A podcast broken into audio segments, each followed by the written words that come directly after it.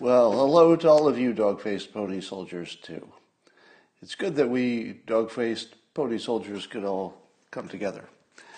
And today could be an amazing, amazing coffee with Scott Adams. Why? Well, no reason. It's just going to be really good. And if you'd like to enjoy it to its fullest, let me recommend that what you need is a cup or mug or a glass of tack or chalice or stein, a canteen jug or flask, a vessel of any kind. Fill it with your favorite liquid. I like coffee. And join me now for the unparalleled pleasure, the dopamine hit of the day, the thing that makes everything better, including shadow banning. Sip, go.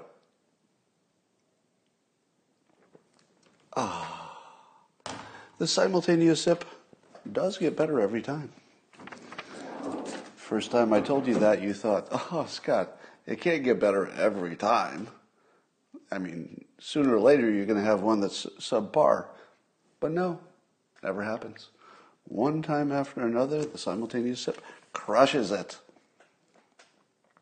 Well, um, the biggest news, uh, and I don't know how many of you had this on your PredictIt, but uh, it seems that the uh, candidate for the Libertarian Party was bitten by a possibly rabid bat. And, and why wouldn't she be? Because it's 2020. In 2020, if the simulation isn't going to serve you up a major candidate for president who was bit by a maybe rabid bat, well, then the simulation is not trying. And I think it's trying this year. Oh, is it trying? We've had more news this year than, well, all the other years put together, multiplied by three. Let's talk about some of that news. Uh, today, the headlines on Fox News are all a bunch of fake news. So, Fox has gone full fake news on the Bill Clinton um, Epstein Island stuff. And here's what I mean by fake news Do I know if Bill Clinton was ever on the island? I do not. Do I know that he wasn't on the island? I do not. But what I do know is that the person who the and as far as I can tell, the only evidence that he was on the on the island is from what I'd call an unreliable witness, the same person who accuses um, who accuses Dershowitz of being there, and Dershowitz has pointed out that her credibility is whatever is less than zero. So if you here's my problem with Fox News on their coverage. What they're covering is true. What they're leaving out is almost criminal. What they're leaving out is that the one accuser who saw Bill Clinton on that island has no credibility. None. And there's a background for that. Alan Dershowitz uh, does it. I think the key reason that you should be aware of is that I think she also accused uh, Al Gore of being there, and I believe that there is a body of records proving that he was not there in the times that she said he was. So, if caught in one lie that is identical to the type of lie, well, the type of accusation, that's a zero credibility situation. That's not a, well, she got one wrong before, but that doesn't mean she's wrong about everything else. No, it's a zero. It's a zero credibility, which doesn't mean it didn't happen. Remember, we live in an anything's possible world where candidates for president can be bitten by a possibly rabid bat. So nothing's off the table. I'm just saying that if you run this story without very prominently saying the only evidence has zero credibility, that's just fake news. So if you think your fake news is only coming to you from the left, there's a prime example of Fox News faking it up for you. And again, the news is accurate, but leaving out that context just turns it into fake news, in my opinion. Um, so here's a story that should worry the hell out of you. So one of my followers, and might be on this Periscope right now, D, D, Texas Grandma, 65, Grandma spelled GMA, uh, noted that uh, she was following me, but then somehow got unfollowed. So automatically unfollowed. So this prompted me to uh, circle back to a story that I'd, Uh, I'd been talking about maybe a year ago, I can't remember, in which I had noticed that I had been unfollowed from Ambassador Grenell, Richard Grenell. Now, I don't know what title you would give him, ex-ambassador, or do you still call them ambassadors after they're not ambassadors? I don't know what the rule on titles is, but you know who I'm talking about. he was, he was acting head of the DNI for a while. But I had been unfollowed from him, I think twice. And so a year ago, I'd asked if other people had been unfollowed, and turns out there was a, ma- a massive number of people in the comments said, "Oh yeah, I just checked. I was totally following him, and now I'm not." So I decided to recheck that. So a year has gone by, just to see if it's still happening, and sure enough, uh, I don't know I don't know if it's like a new wave of unfollows or if it's still some trickle from the past. But once again, my comments were filled with people who said, What the? I was following him, but now I'm not. And now I had to follow him back again. And so I thought I would just test one more account just to see if I could guess somebody who was likely to have the same situation.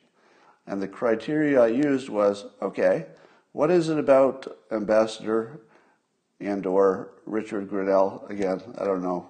I don't know how the titles work for ambassador. Uh, but let's say he's always an ambassador if he ever was one.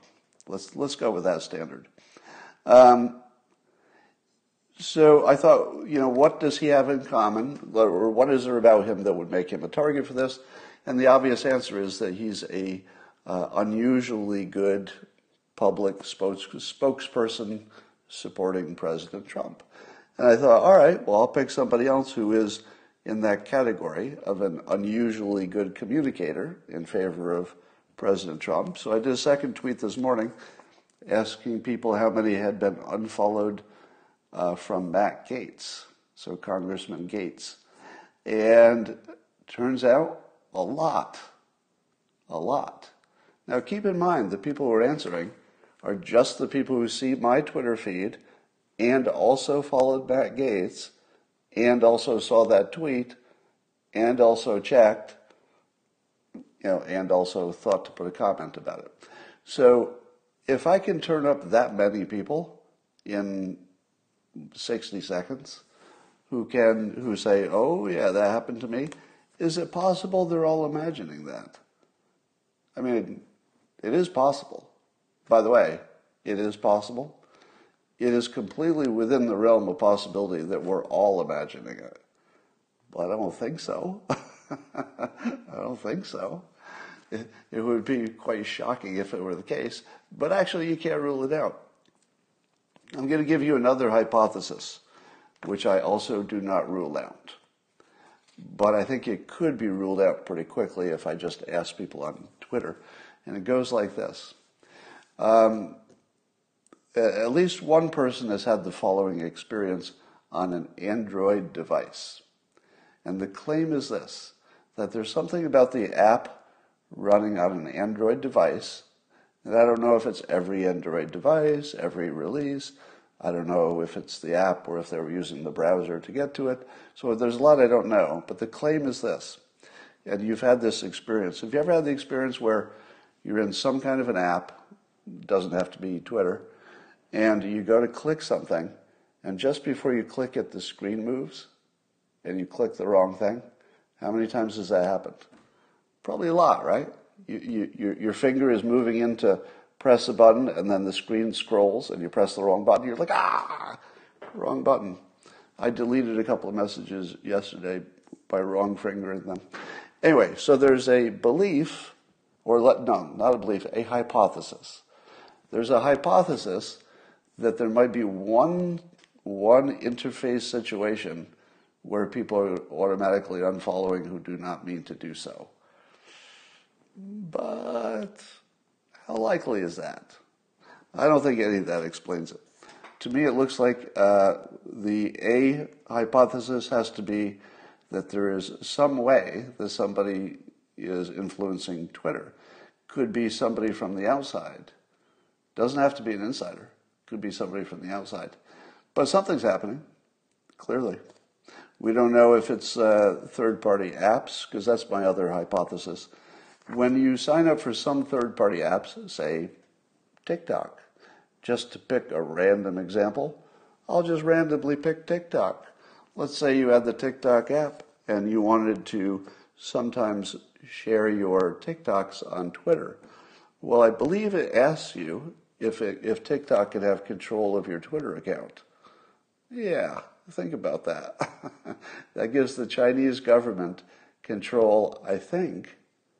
I would need a fact check on this. But if you have TikTok and Twitter, both apps on your phone, and you've told TikTok it can manage your Twitter, uh, some of your Twitter actions, could the Chinese government, through TikTok, cause you to unfollow Ambassador Grenell? Could it? I think yes, but I would need some kind of a fact check on that. All right. Um, yesterday, Twitter purged a bunch bunch of accounts. You saw a lot of people complaining, "Hey, my my number of followers went down."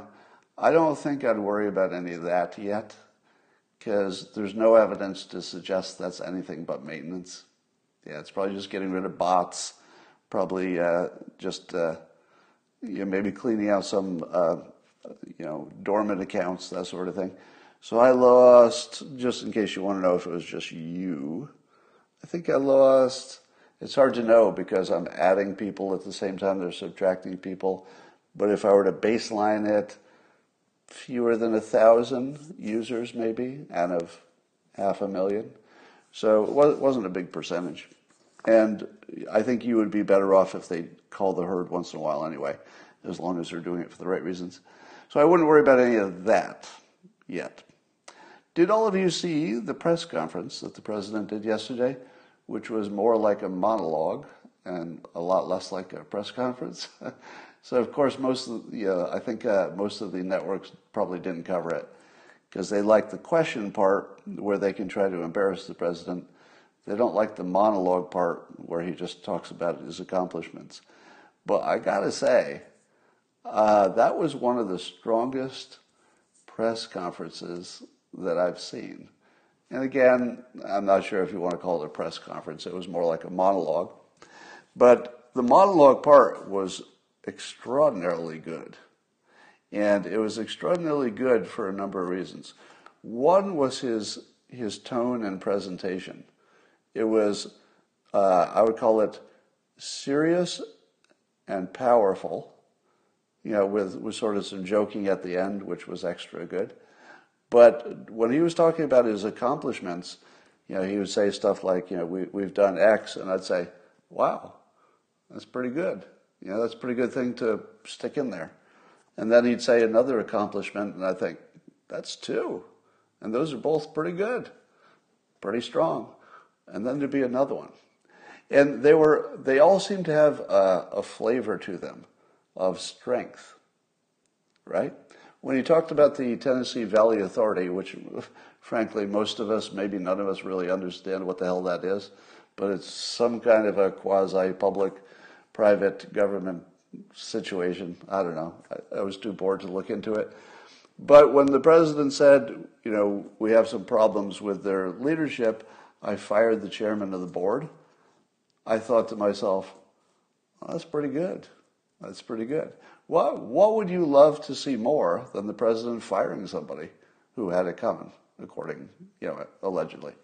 It's a real strong move. So I don't know if the, you know, the details of the situation, but in terms of the press conference, leading off with a strong manager move of this guy wasn't doing it right, and so I fired the chairman of the board, and I'm going to keep firing all the board members because I guess that was the power that the, the government has.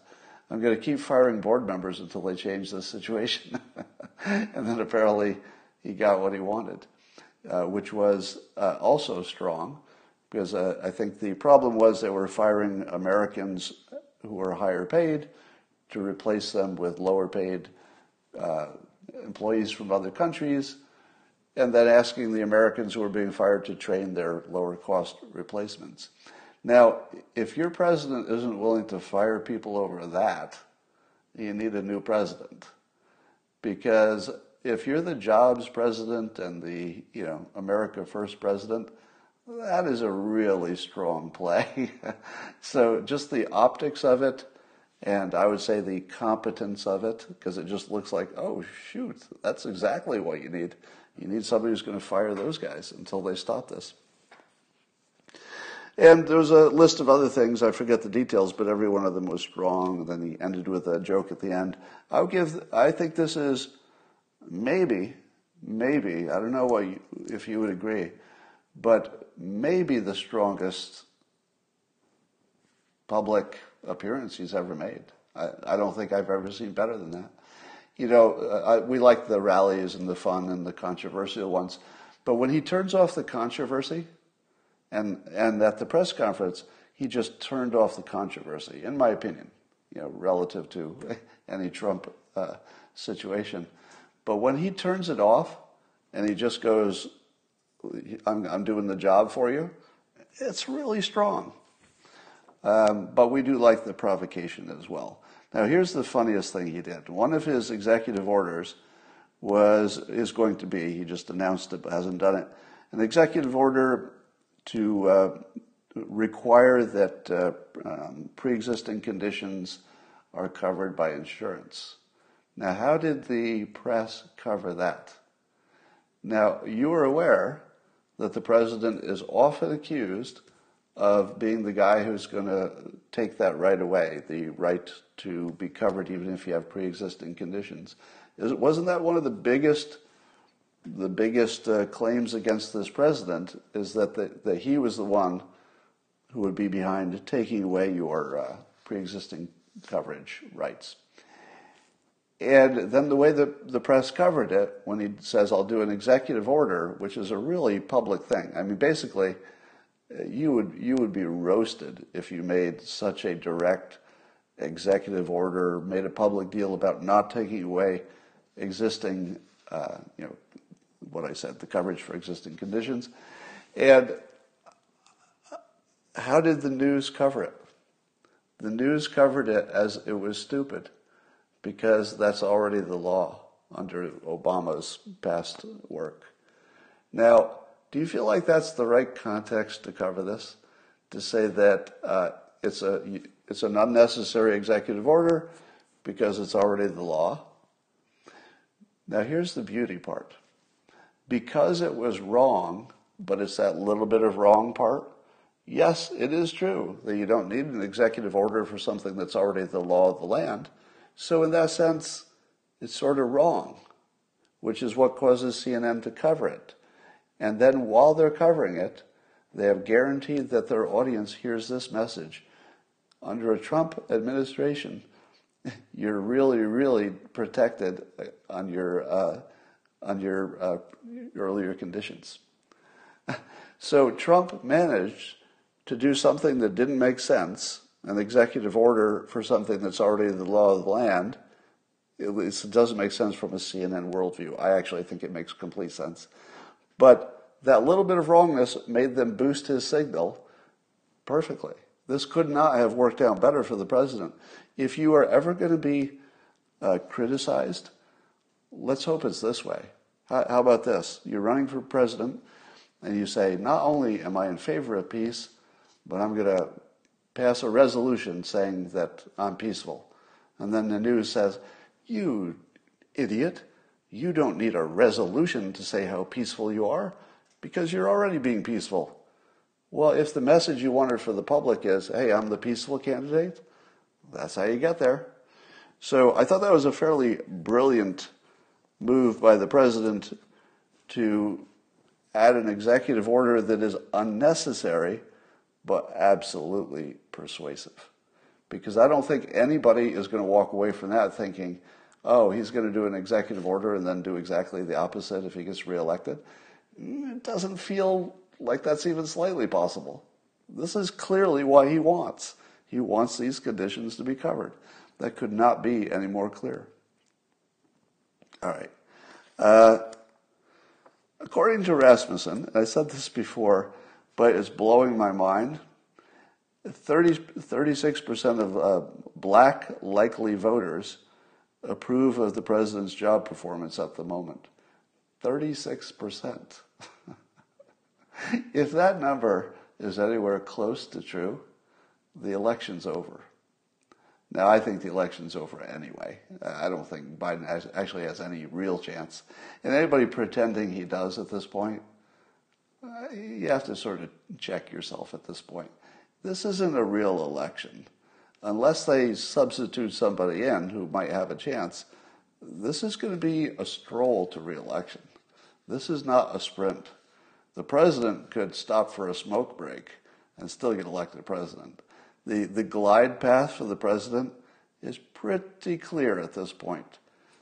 Just show up, do the kind of work he did at the, the press conference yesterday, which was outstanding, message wise and, and tone wise and everything else. And I think he's there.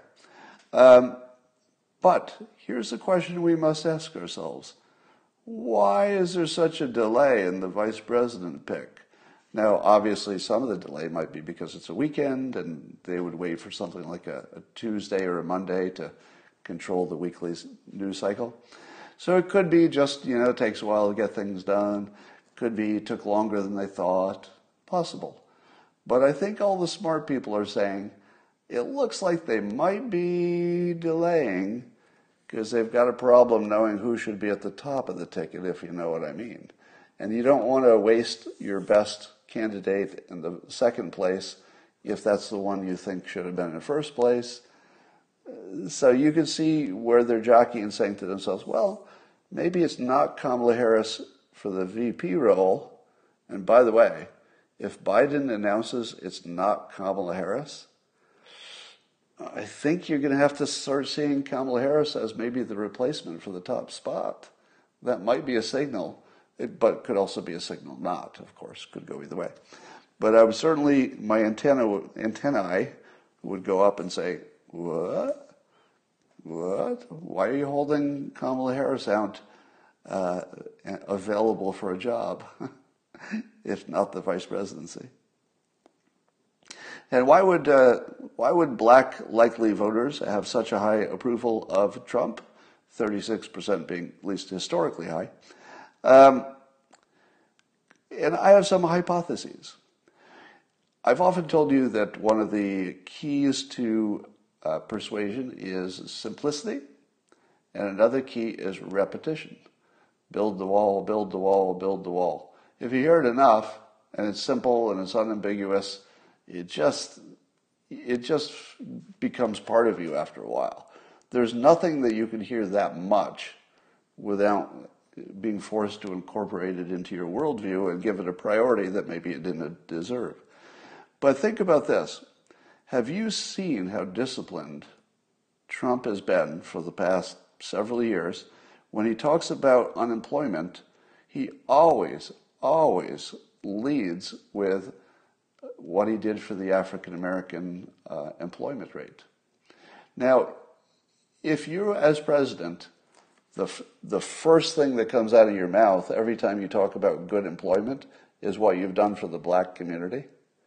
The first few times you hear this, what do you think to yourself? Well, politician, right? Politician pandering, right? That's a little pandery. Yeah, of course he's going to do a shout out to a group that he wants to get some votes for. So that's the way you hear the, the first few times. After you've heard it 50 times, you start thinking, oh, I, I guess that's just a, a pandery thing he's going to do every time. After you hear it a thousand times, it's just true. right? So this, the tr- you've watched the transformation from a pandery kind of thing that any president would say to he has said it so many times, so consistently, so disciplined, and in my opinion, quite credibly, like it doesn't look fake or artificial in the least, he has transformed that impossible thought into you believe it now, right? Do you believe that the president literally cares that Black Lives Matter in, in the context of unemployment, especially? He cares. He cares. And the thing that people seem to forget is that the, the presidency is pretty transparent. And you can't do a good job for the country.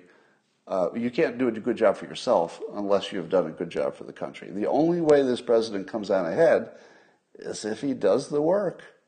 That's the only way. It's so transparent. There's no scenario in which Trump is thinking to himself, ah, I think I'll just ride this and milk it and see if I can make some money in my side job as, as the, uh, you know, the Trump guy.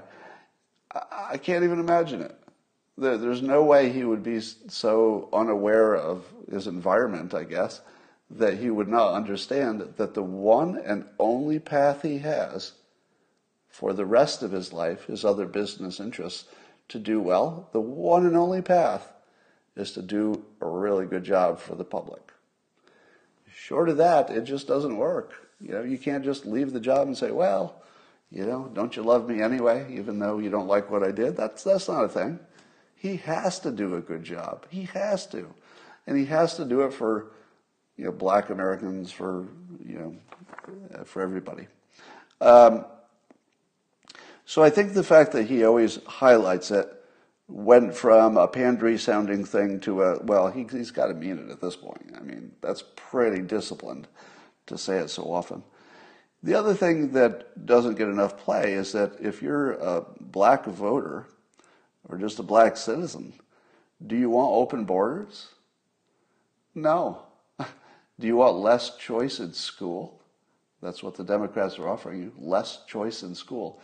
If you're black, do you want that? No, no, you don't. Do you want uh, fewer cops while you live in your high crime neighborhood in too many cases? No, not most people. Most people want some good policing. They just want it to be better. Of course, we all do. Um, so if you tell yourself that this 36% black approval at the Rasmussen gets is an outlier, I would say to you, could be. Anything's possible. You could have a presidential candidate bitten by a bat. That might be rabid, maybe not. Anything's possible. But I feel like, let, let me put it a different way. I never understood why it wasn't already 36%. In, in my mind, if you have you know, any appreciation for what uh, black voters want out of life, and again, not treating them as a monolith. I don't want to go all Joe Biden on you, but it is true that uh, uh, while there are many diverse voices in every group, uh, you know, it, it is true that the uh, black community, one would expect, would see the same benefits that you and I see. Why would it be different? Um, and I think the whole uh, cries of racism are disappearing every day that Biden does another. Uh, what did Trey Gowdy call it? He, he, appeared on the Five yesterday. Great appearance on the Five, and uh, and he went through the list of what he called Joe Biden's racially curious comments, which is just the freaking best framing for this, because I don't think anybody thinks Joe Biden is some kind of a racist, but if you make enough quote racially curious comments, then it starts sounding like a dog whistle, doesn't it? But because it's Biden, the people who are on the left must be thinking to themselves, okay, there are a lot of racially curious statements he's made throughout time. Do they form this pattern? Because if this were a Republican, it would be a pattern, right? But because it's Biden, is it a pattern? Or is it a coincidence? Is it confirmation bias? Is it just one of those things? But if it were Republican, oh, this would definitely be a dog whistle situation. But no, it's Biden. I have to think that every time Biden makes another racially curious comment, that it makes people say, uh, maybe it's just the way people talk right? maybe it's just the way people this age talk. And maybe Trump is not sending secret, you know, racist whistles. Maybe he just talks in a way that's, you know, less delicate or more offensive. And that's all there is to the story, because it might be. All right. Uh, the Babylon Bee, if you're not following the Babylon Bee, which is like, I guess I'd call it like the onion, except with a conservative flavor, they are really good. So if you like your humor on politics in particular, do a follow on the Babylon Bee. But here's one of their headlines today. so, headline from the Babylon Bee in a tweet Biden tells staffers to pick any black person for a VP since, quote, they all think the same anyway. now, if, just for context, this is alleged to be what Joe Biden thinks, that the black community thinks the same. So I'm not laughing at the black community, I'm laughing at Joe Biden just to remove any, uh, any doubt about what that means. Uh, Kanye has, has published his platform. And you could you go take a look at it. It seems that his platform is highly uh, Bible compatible. So much so that with each thing in his platform, he shows you the applicable Bible verse that supports it. Uh, some of the things he wants is prayer in school, um, and, uh, and one of his big planks is fixing the school system, so it works for everybody. Now, uh, I I, am not really into the uh, prayer in school uh, debate. You know, I'm not a believer, and I don't object to it. So, you know, work it out among yourselves. I feel like I could be on the sideline on that one because I don't need the prayer for myself, but I, but I understand its benefits. So just work it out among yourselves. Whatever you do is fine with me. And, but here's the part I like. Kanye's platform is actually the best platform I've ever seen for the black community. and I don't know if he'll ever get credit for that, but which is the other platform that's focusing on schools as, as like a key lever? You know, Kanye covers the other stuff. He even says uh, that he would treat America first. So Kanye actually says explicitly that he's going to negotiate, et cetera, and treat America first as the best model to move forward. I, I think you should read it. So just Google it, uh, or I think Mike Cernovich tweeted it if you want to find it on his uh, Twitter feed. I think I retweeted him. And it's worth reading. It's worth reading. If you have a few minutes, read Kanye West's thing. Uh, now, I don't know if you saw Tucker Carlson's um, he, did a, what, do, what would you call it? I guess a monologue on Kanye West. If you didn't see it, it's some of Tucker's best work, like really, really good work. And I'm just talking about the writing, you know, the, the writing of that piece in which he went through, you know, the, the Kanye situation. And he talks about how until Kanye said he liked the president, he wasn't crazy. in other words, the media treated him as just creative and provocative until he seemed like he was on the other side, and then the headlines are that he's crazy. Now, Kanye himself cops to some, you know, mental challenges. So I don't think it's, uh, you know, inaccurate to agree with the person who has a self-assessment.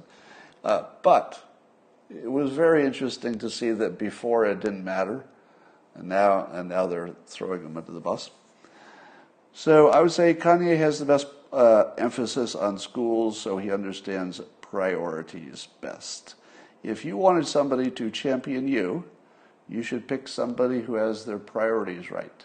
And if Kanye had said, Black Lives Matter is my primary uh, thing, you should dismiss him as somebody who doesn't know what is important. But instead, he talks about education, hits the nail on the head of what's important, and bringing some kind of a spiritual revival to the United States, you could argue would be a good thing.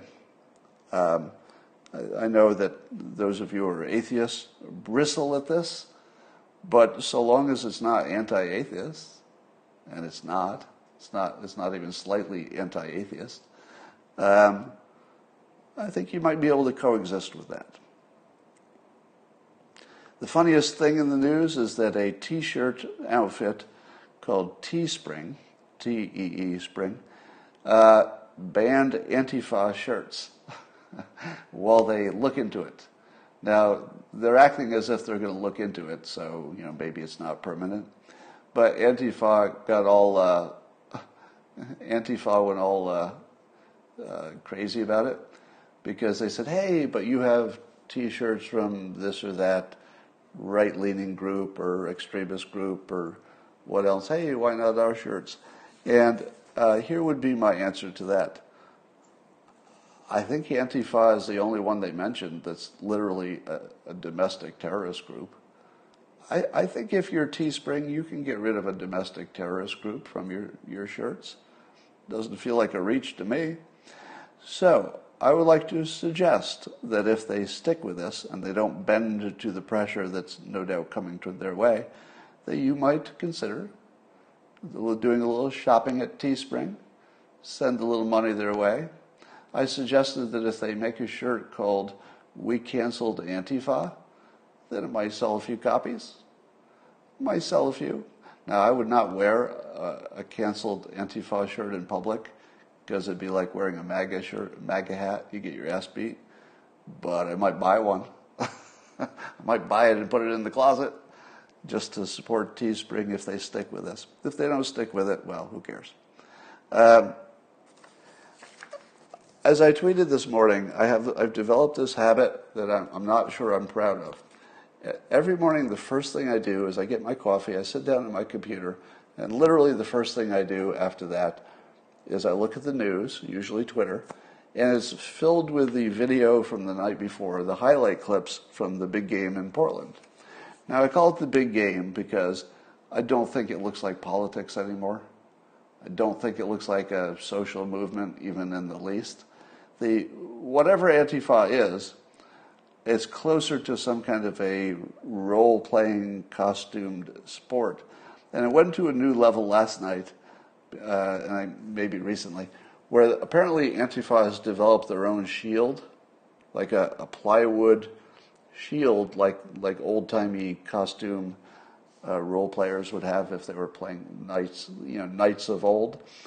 And and they've got the Antifa on there, and they've got their little crew of shield people with their plywood pushing against police. And I turn it on, and this is not even slightly, not even slightly an exaggeration. When I watch the clips, usually, you know, an Andy Ngo clip, for example, um, when I when I look at the clips, I look at them like I'm watching sport highlight clips, and I'm watching the police beat up Antifa, and it looks exactly like watching a football game with tackles, and you see the highlight reel of, oh, look at this spectacular tackle, and I'm watching the same sport, except it's police also wearing protective gear, just like football, also trying to control territory in space, just like football. You got fouls, just like football. You've got announcers, you know, with loudspeakers, just like football. You got play by play, you got highlight clips. It's a sport. Now, if you tell me that's not a sport, watching the two teams with strategy and costumes and you meeting at the same field every night, if you tell me that's not a sport, you're going to have to define sport a little bit more clearly because it's not politics. There's no politics in that. It's not crime exactly because if it were, they would all be arrested instead of just you know the, the, the bad apples that are doing something specifically. So if it's not exactly crime, it's certainly nothing like a social protest, you know, in any way that we can understand it. It's a sport. And I'm not going to see it any other way. Now, of course, uh, those of you who are jerks just said to yourself, Scott, how can you treat this as a sport? People are getting killed and the police are being injured. Why do you call this a sport? Scott, how can you not take this seriously? Well, you're just a jerk. Because I am complicated enough that I can hold in my mind that it is a super tragedy and it really makes me mad uh, when the police are injured in particular, especially with these lasers.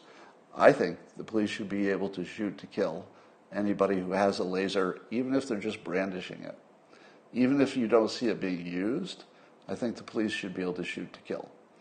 Now, um, you might disagree, and it might be a terrible strategy because it would make the police look like a police state. It would not be good for the country, but it would be good for the police. And I'm going to say that sometimes, sometimes the citizens need to support the police. It's not just always the other way around, right?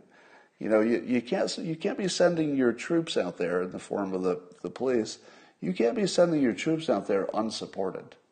And if you can't let them shoot a protester who's got a, a laser in their hand, just as if it were a handgun, if they can't shoot that guy, uh, they ought to have the right. So the best I can do is to say, if you put me on a on a jury, uh, I will I will say uh, shot a guy with a deadly weapon. I don't need to hear any more evidence. If you'd like to present the evidence, sure, if you need to, but I'm not going to listen to it. Because if police shoot somebody with a, one of those lasers at a protest, has to be at a protest, I'm not even going to listen to the evidence at all. Innocent. Boom. I'll go right to the verdict. In fact, I'll stand up in the jury box and say, not guilty. And then they'll say, um, sir, the trial hasn't started yet. And I'll say, just trying to save time. Anybody here doesn't want to save some time? Because there's no frickin' way I'm going to vote against a cop who takes out one of these kids with a laser. Uh, blow it, take his head right off. It's fine with me. Now, it would be bad for your career, bad for your life, might even be bad for the country, but I'd still back you. Still back you if it happens. All right. Um, and and I've often said that you know one of the big complaints from protesters, which I think has merit, is that the police might treat different ethnicities differently. Now, apparently, the death rate is not treated differently. You know, the number of people killed doesn't seem to matter based on your race, but probably there's some maybe a little extra abuse. Not maybe. There's certainly extra abuse in black communities. Obviously, it's because they're high crime neighborhoods. That's a big part of the story. But let's say you just thought that was a problem and you want to reduce the gap. Well, one way to, would be to have less abuse against black citizens. That would be ideal. Uh, as long as you know everything else works out, that's of course what you want. But the other way to reduce the gap would be for the police in Portland to just beat the shit out of these protesters with the lasers like once a day, just to get the numbers up.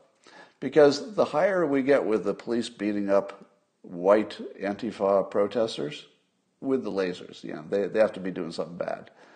The more of those we get, the closer the gap will be.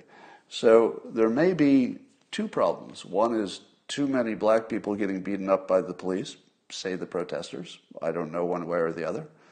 But the other is not enough white people getting beaten up. So we could close the gap from both sides if we work at it. So let's get some more white people getting beaten up by the police. If they're Antifa people with lasers, that would be fine for me. All right. Uh, I asked on Twitter a little unscientific poll. I said, Would you hire a job candidate whose social media supported Antifa? 94% of you said no, that you would not consider a job candidate who had pro Antifa stuff on their website. Now, if I were to ask the same question of people on the left, because most of my followers would be Trump supporters, I would imagine. And but if you ask the same question on the left, you know, would you hire a Trump supporter? You'd probably get the same answer. You you, you get a pretty good answer. So we've, we've come to the point where your politics plus your social media make you unhireable by half of the public. But here's what I was thinking. All it would take is one major company with some serious gonads to announce in public, uh, just sort of preemptively, I'm just brainstorming here, but preemptively uh, announce in public that they would not consider hiring anybody who was associated with Antifa. Can you imagine that? Imagine a Fortune 500 company where their leadership has enough balls to say the obvious, which is uh, we just have to tell you it's hard enough getting employees, and if you're supporting Antifa, you can't be on our list because we just can't support that. What would that do? Just one. Just one Fortune 500 company make an announcement. We're just putting it out there. If you support Antifa, we're, we're never going to hire you. It's, it's, it's absolutely off the table. Now, the first thing that would happen is it would make it safe for other companies. But the other, the other thing that's even bigger is that the parents of Antifa, which you know are supporting them, right? You know the parents are sort of on board a little bit, even if it's only by lack of action. It's going to activate the parents because the parents are going to say, uh, did I just find out that my child can never be gainfully employed by a big company where, where the pay is good and the benefits are good, and therefore he will never lose, leave my basement? I think it could move the needle. It would just take one big company to make that statement. And suddenly, parents everywhere would say, um, Hello, uh, Jennifer. We'd really like you to have a job someday. So maybe you should rethink this whole thing. Could make a difference. All right. Here is the update on the. Remember, Peter Navarro name checked me on CNN and told CNN they should watch my video on the risk management part of the decision about hydroxychloroquine. Obviously, I don't make medical recommendations, but I can break down the argument based on what the experts are telling we naive citizens, and based on the information we have, which is you know less than what the experts have, what do you do? So that that's what I did. The decision making part, not the medical part. I just I just listened to the medical part, and uh, so Navarro points to that. CNN mocks me. The Daily Beast mocks me. The Hill mocks me. But nobody that I've seen, if you, you can tell me if there's any, any uh, difference there, uh, nobody that I've seen has criticized the video and what I said in it. Nobody. As far as I can tell, nobody. Do you know how infrequent it is for me to put out something that visible and have nobody criticize it, no matter what it is. It could be a comic, could be a book, anything. You always get low reviews on something. There's always somebody who's going to say this is no good, right? But not this. and I don't know if it's because uh, I don't know if it's because of uh, nobody looked at it because it wasn't linked in some of the articles, or if everybody agrees or maybe I just didn't see any criticism. It's possible too. So another day goes by where that just sits there as the truth, and the truth is the least important thing in the world, so nobody cares. Um, let me correct for many of you a big misconception that you have. And I'm watching some people on uh, Twitter who are making this analytic mistake. It's based on a lack of knowledge about something in particular. So I'm going to fill in a knowledge gap for many of you. So many people would say, uh, do not take a medicine unless it has gone through the gold standard type of uh, you know double-blind placebo test. In fact, I had a conversation with uh, my most Trump-hating Democrat friend last night by text, in which um, he, he said, with no uncertain terms, no doctor ever should recommend a, uh, a medicine that has not gone through the highest standard of tests. Now, my friend is really well read, uh, highly educated, more educated than I, uh, and very, very deeply involved in reading the news and following the news. So this is a really smart, really well-informed person who used his smartness and well-informed status to tell me that it's crazy for a, a, Trump, a Peter Navarro, or even a doctor to recommend using, can you believe it, the horror, a drug that has not gone through the clinical testing for the purpose it was uh, it was prescribed. To which I said, um, "Have you heard of off-label off-label prescriptions?" He said he hadn't in a prior, prior conversation. He said he hadn't, had never heard of it. And, and, and then last night I said, Do you know that 20% of all prescriptions are off label? Which means that 20% of all the prescriptions, one in five, in this country have not gone through that standard that my friend and a lot of people on Twitter say is the only way you should ever uh, prescribe something. Because their blind spot is that if a drug has been proven safe for anything and the cost is reasonable, that your doctor working with you can make a risk management decision that goes like this. I've got this drug that was, on, that was only gold standard tested for another thing, but we did find out the side effects are nothing to worry about. So given that the side effects are trivially dangerous, you know, barely enough that it's not even worth mentioning, and it might work, and there's some reports that it works, but they're not the gold standard. Let's give it a try. And how often does that happen? Well, it turns out that some of your most popular drugs that are commonly prescribed did not go through any gold standard testing except for other purposes. So hydroxychloroquine has been tested in the past for its own use, you know, lupus, etc. I assume, I think that's true. And uh, if anybody claiming that it should not be prescribed because it has not passed the gold standard test, which is true, it has not, but it's also because they haven't tested it in the right application.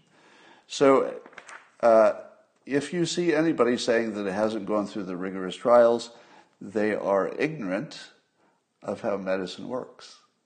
And you can fill them in with that 20% over the counter prescriptions that did not go through that process, and it is so safe, so routine, so rational that 20% of prescriptions are in that category.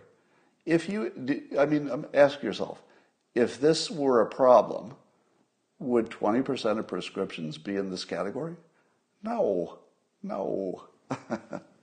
All right. How about this?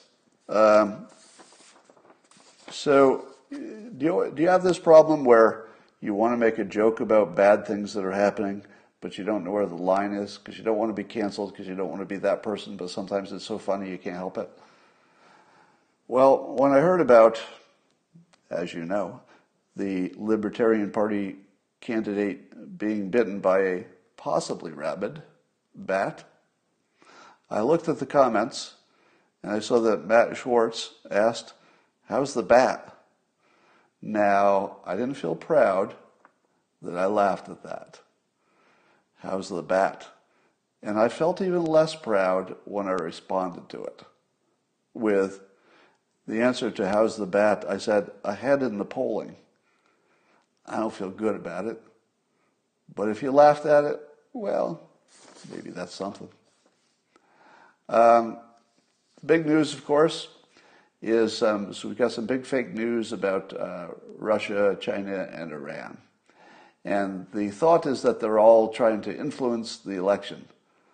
Uh, and, but the problematic one seems to be Russia, because according to the fake news, the Russians are trying to support President Trump. President Trump's response to that is he's been the toughest on Russia. He gives a number of examples. That's not really the answer to whether Russia is trying to help you. Because it could be true that the president is their toughest, uh, toughest sanctions, toughest opponent, toughest president on them. That could be true, and, and there's a really good argument for it. It could be true at the same time they prefer him. Because remember, Russia has two bad choices. They, they either keep the, uh, the, the devil they know, which is Trump, at least they can talk to him. At least they can deal with him, even though he's you know being a pain in the ass to Putin. At least they can deal with him. He's predictable. You know where he stands. He, you know he'll make a deal. Compared to Biden, because Biden would just go after him, because apparently that's you know that's their technique in favor of China. Biden would be pro-China, no doubt Russia's biggest risk, and uh, so it could be true that Russia wants Trump. At, at the same time, it's true that Trump doesn't want that and is sanctioning the hell out of them for whatever the hell they're doing. Um, but here's my prediction. You will never see a compelling example of this alleged Russian interference. Because if you did, you would see that it's trivial. The same way, if you had seen, and almost nobody did, the memes that the so called Russian troll farm put out in 2016, those memes look like a sixth grade project that was underfunded. They didn't even look like adults had made them. They were that bad. They certainly had no impact. I definitely never saw them until it all came out and I got to see a bunch of them all at once. And they weren't even in the same direction. Some of them were anti Hillary, some of them were anti Trump. I mean, it was, you could argue that the troll farm was trying to influence the election because they made, you know, U.S. campaign topic memes. But you can't argue it mattered, not when you see them. I mean, if you'd never seen them, you could say, well, yeah, it seems entirely possible that a sophisticated KGB operation with the top uh, minds in the world and great hackers could come up with memes that are just so powerful, so good, they can influence our election. Yeah, I mean, in, in, in the abstract, that seems like totally a thing. And then you see what they actually produced. And you say, oh, this is a little sad. and maybe it's not Putin ordering this. Maybe it's somebody who thought they could please Putin by doing it on their own, which is what it looked like.